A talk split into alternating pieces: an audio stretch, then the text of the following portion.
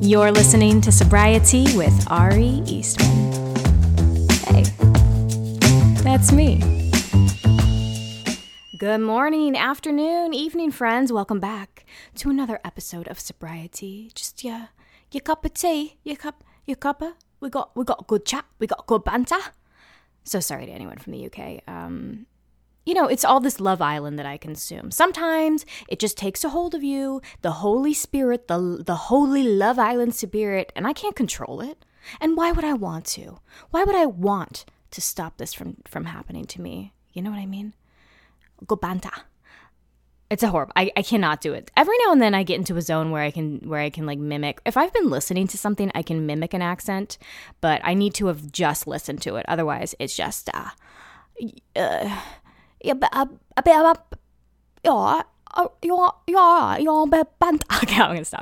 Speaking of Love Island, uh, today's topic, my friends, is reality TV. Personally, I love reality TV dating shows. I got hooked on The Bachelor in college because I had a friend who was super obsessed, and I believe the first season that I tuned into was Desiree season, about like halfway through Desiree season. And then from that point on, obviously, you know, I was a hostage. I was a hostage in Bachelor Nation, in love with my captor, unable to walk away.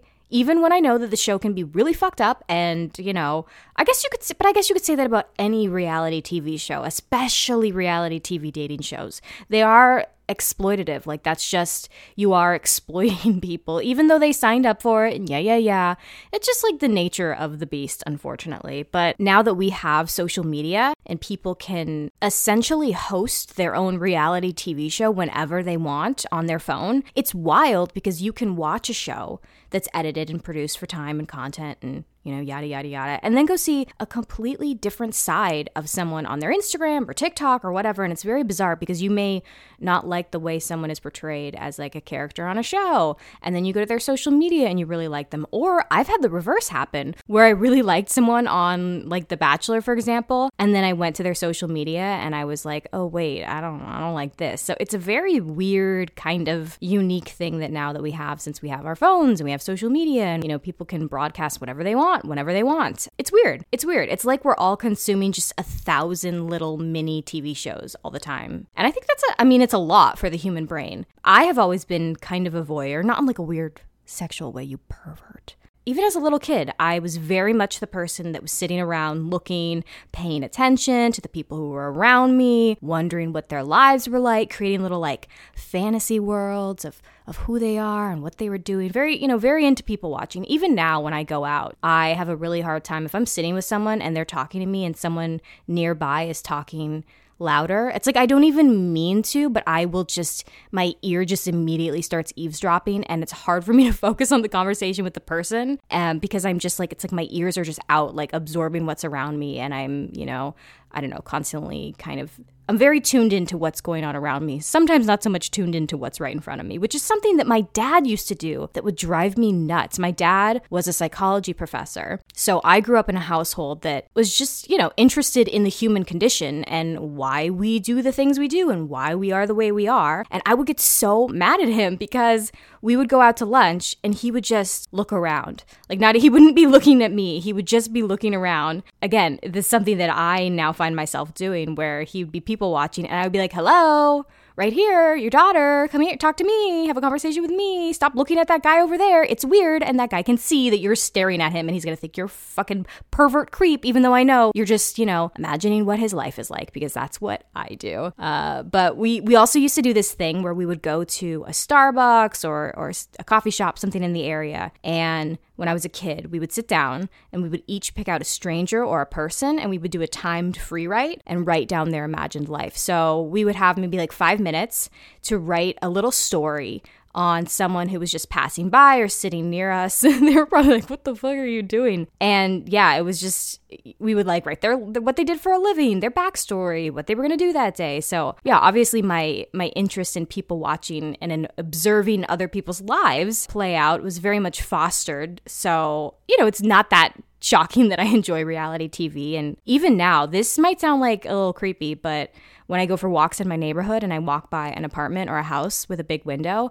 I have an instinct to look inside and like not even to see people. And again, not in like a weird perverted way, but just how do they decorate? What TV show are they watching? What's in there? Like, it's just some weird fascination that I have. So, yeah, it's not surprising that I'm attracted to reality TV. Plus, then you add in the drama. And anyone, okay, anybody who tells you they do not like drama, they are lying. They're lying.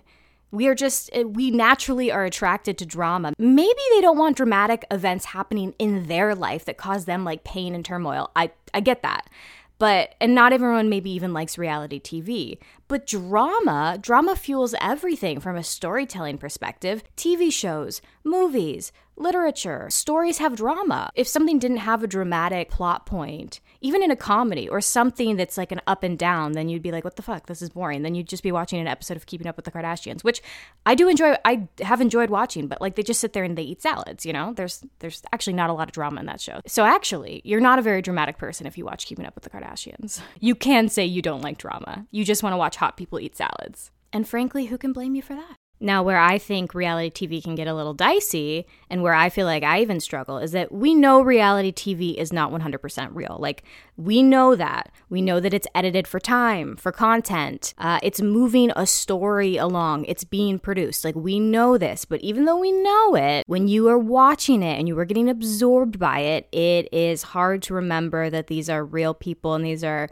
uh, multifaceted people and this isn't just a villain or just some character in a show you know it's it's not a movie it's not a tv show it's a book it, so it leaves out so many facets of a person and people are complicated. I believe that most people are not good or bad. It's not black and white like that. You're not an angel or a bitch. You're not uh, you know, just one thing or the other. People are products of genetics, of the environment, of literally a million moments that and decisions and things that sometimes are out of people's control. Like it, so many things make a person. We can even see a person in a specific moment. That doesn't mean that is that person. Uh, so you know, it gets a little icky when we see someone on our screen for 45 minutes and then we decide that we know exactly who they are. Having said that, I hate Greg from The Bachelorette.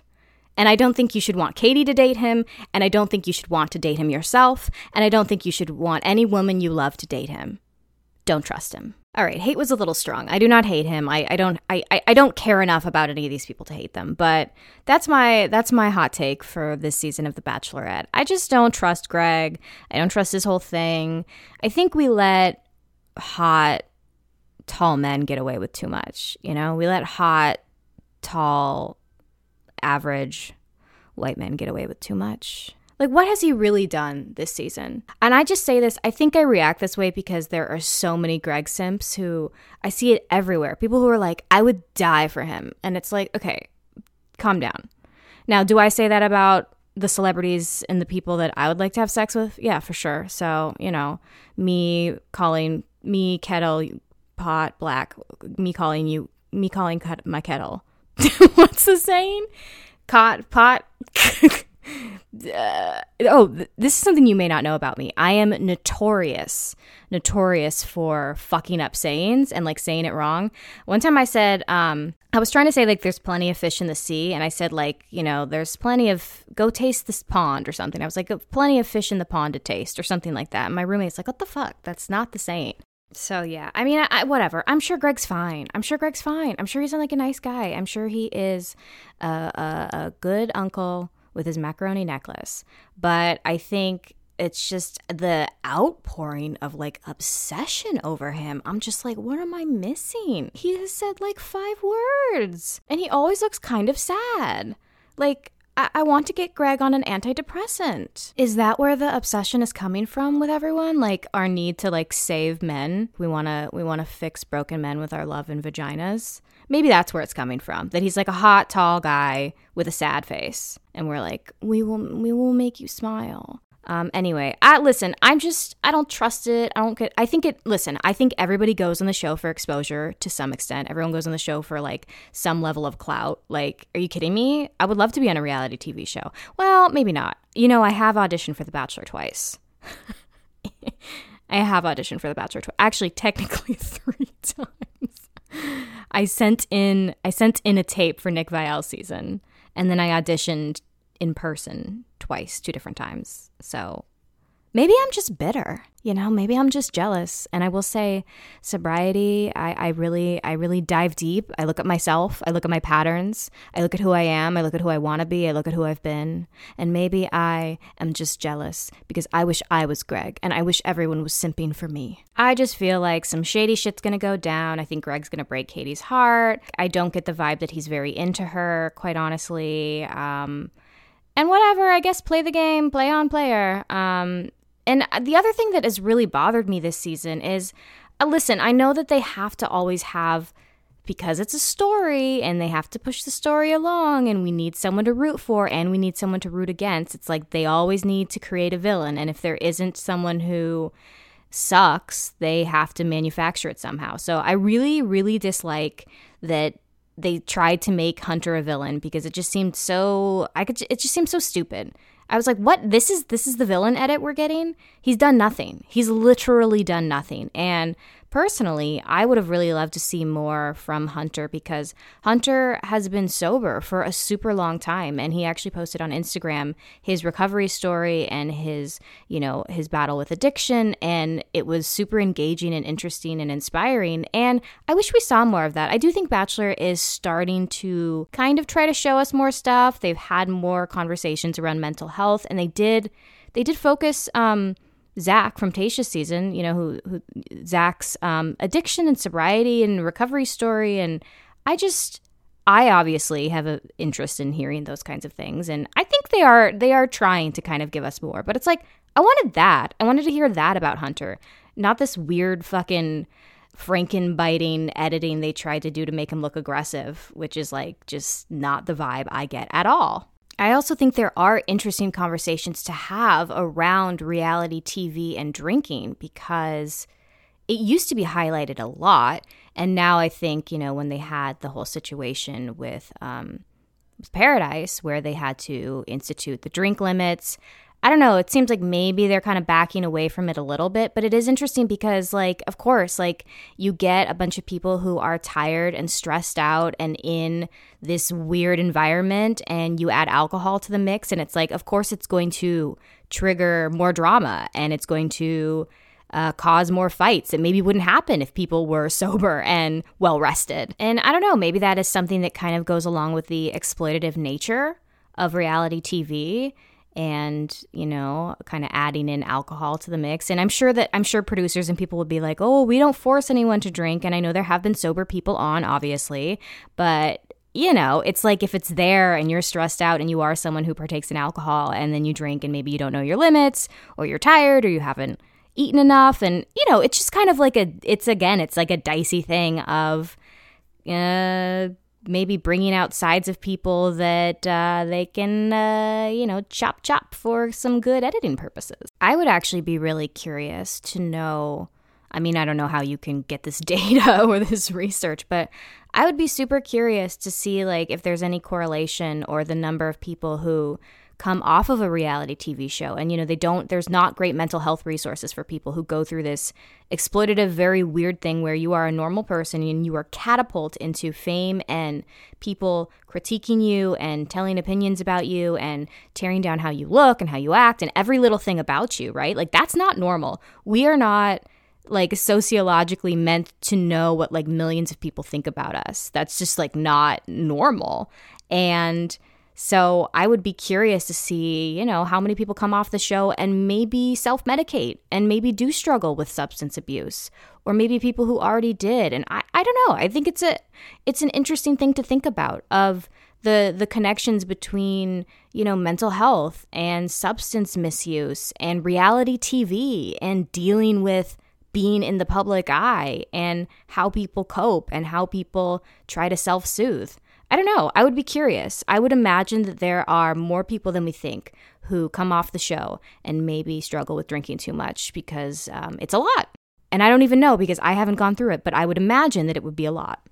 It's so weird. It's so weird to be an avid consumer of reality TV because there is this, it's like I'm split down the middle. This is my Libra rising in me because half of me just wants to consume all the drama and just you know oh living i live for i'm living for the tea sobriety.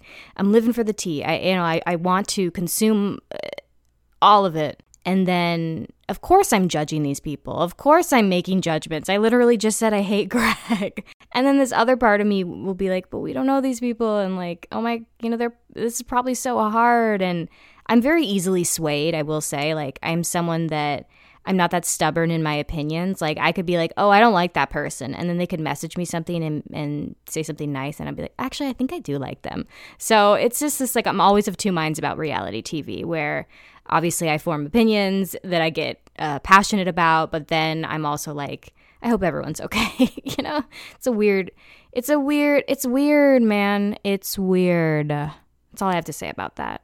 I am looking forward to watching The Bachelor. And I do need to I would I do need to check out is Love Island I think Love Island USA maybe is happening too. And then I need to watch that fucking weird looking reality TV dating show where they all dress as like it's like like some furry shit. I don't know if it's furry shit, but they're all dressed like in crazy um, animal costumes. Yeah. Maybe I should read a book. On that note, it's time for It's something my pink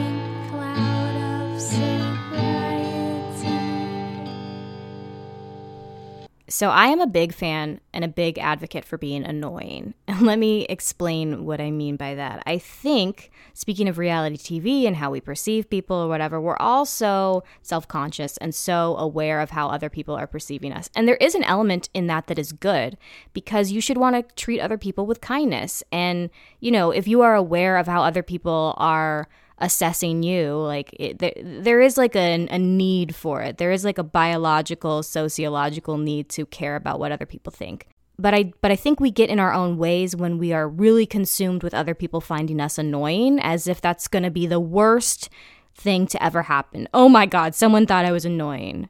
How dare they? I think when you can get over that fear or at least you can face it and be like whatever, someone's going to find me annoying, someone's going to find me funny. Then you can like ask for the things you want. That is something that I feel like with, with, social media. It's like here's the thing. I I like creating content. Whatever. I'm a content creator. like I I want to keep building stuff on Instagram and TikTok and like I enjoy doing this stuff. Is it cringy to some people? Maybe. For some people who are more private, they're probably like, "Damn, she puts a lot of shit out there." Yeah, for sure. But I like it. And so I don't find it annoying. Now, if another person finds me annoying, that's fine. They have the right to do that. There's plenty of people I find annoying. Like we can, but is being thought of as annoying the worst thing that could happen? Is it so bad that it should stop you from doing something that you like or something that's fun, putting out a TikTok, like doing a TikTok dance? If if you are so worried that someone's going to think it's annoying that you don't do something you want to like, like it's not worth it. Be annoying.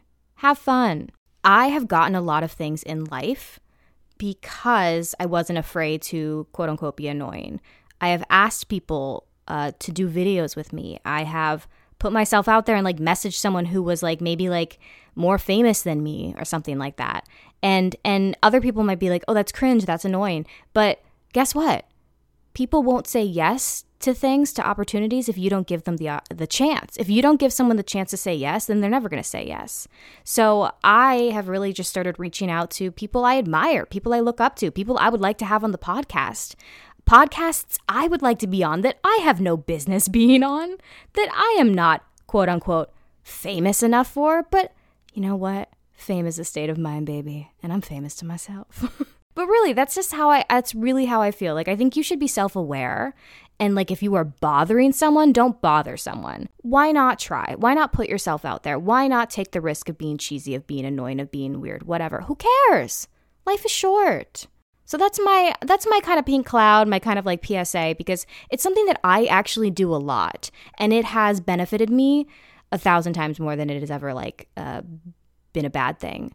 I have gotten so many opportunities and become friends with people from being annoying. Jess from Chatty Broads, who is a friend of mine now, I I emailed her and was potentially annoying and basically, you know, invited her to do something and then we got to talking about Marc Maron and skincare and all this stuff and it's like I took the risk of being annoying and then we met and we became friends and we clicked and like we're legitimate friends. So, uh, I'm not saying go bother your favorite, you know, online person, but take the risk. It's okay to be annoying. If someone doesn't like you, they don't like you and you can move on. But maybe you'll make a friend. Maybe you'll get a job. Maybe you'll make viral content. Who's to say? That's my little nugget of advice for everybody today.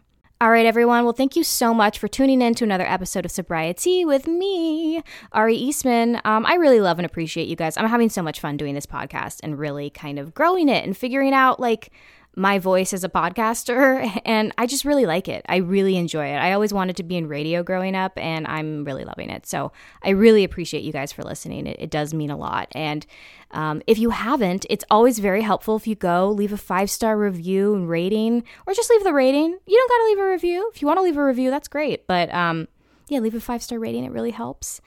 Tell a friend and I will see you next week. Okay. Bye, everyone.